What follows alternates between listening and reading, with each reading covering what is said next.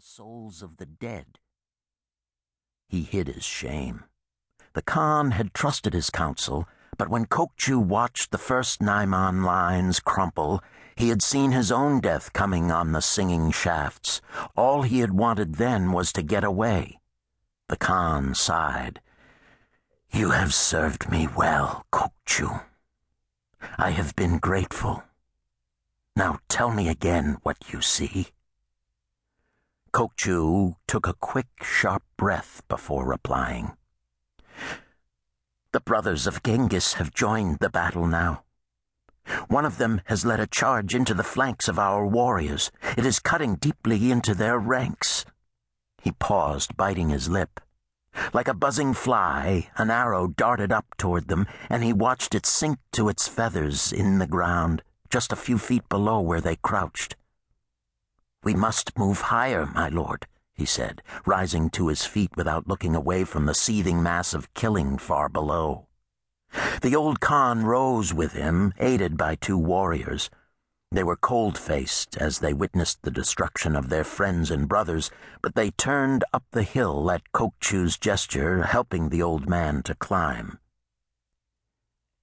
Have we struck back, Kokchu? He asked, his voice quavering. Kokchu turned and winced at what he saw.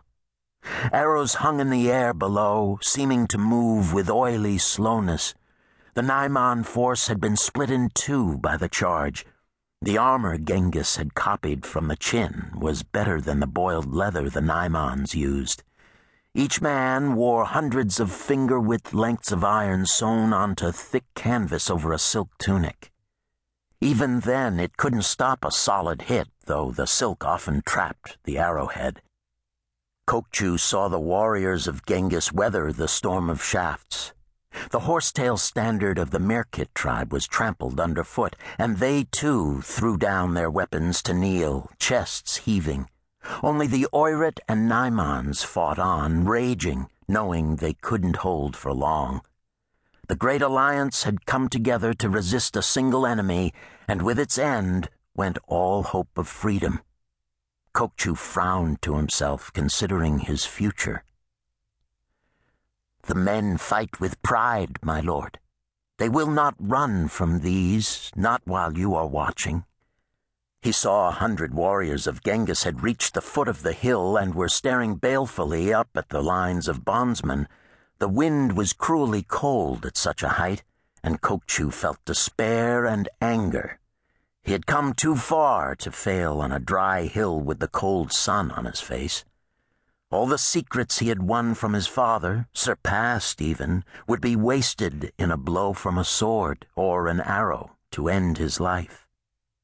For a moment he hated the old Khan who had tried to resist the new force on the plains. He had failed, and that made him a fool, no matter how strong he had once seemed. In silence, Kokchu cursed the bad luck that still stalked him. The Khan of the Naimans was panting as they climbed, and he waved a weary hand at the men who held his arms. I must rest here, he said, shaking his head. My lord, they are too close. Kokchu replied.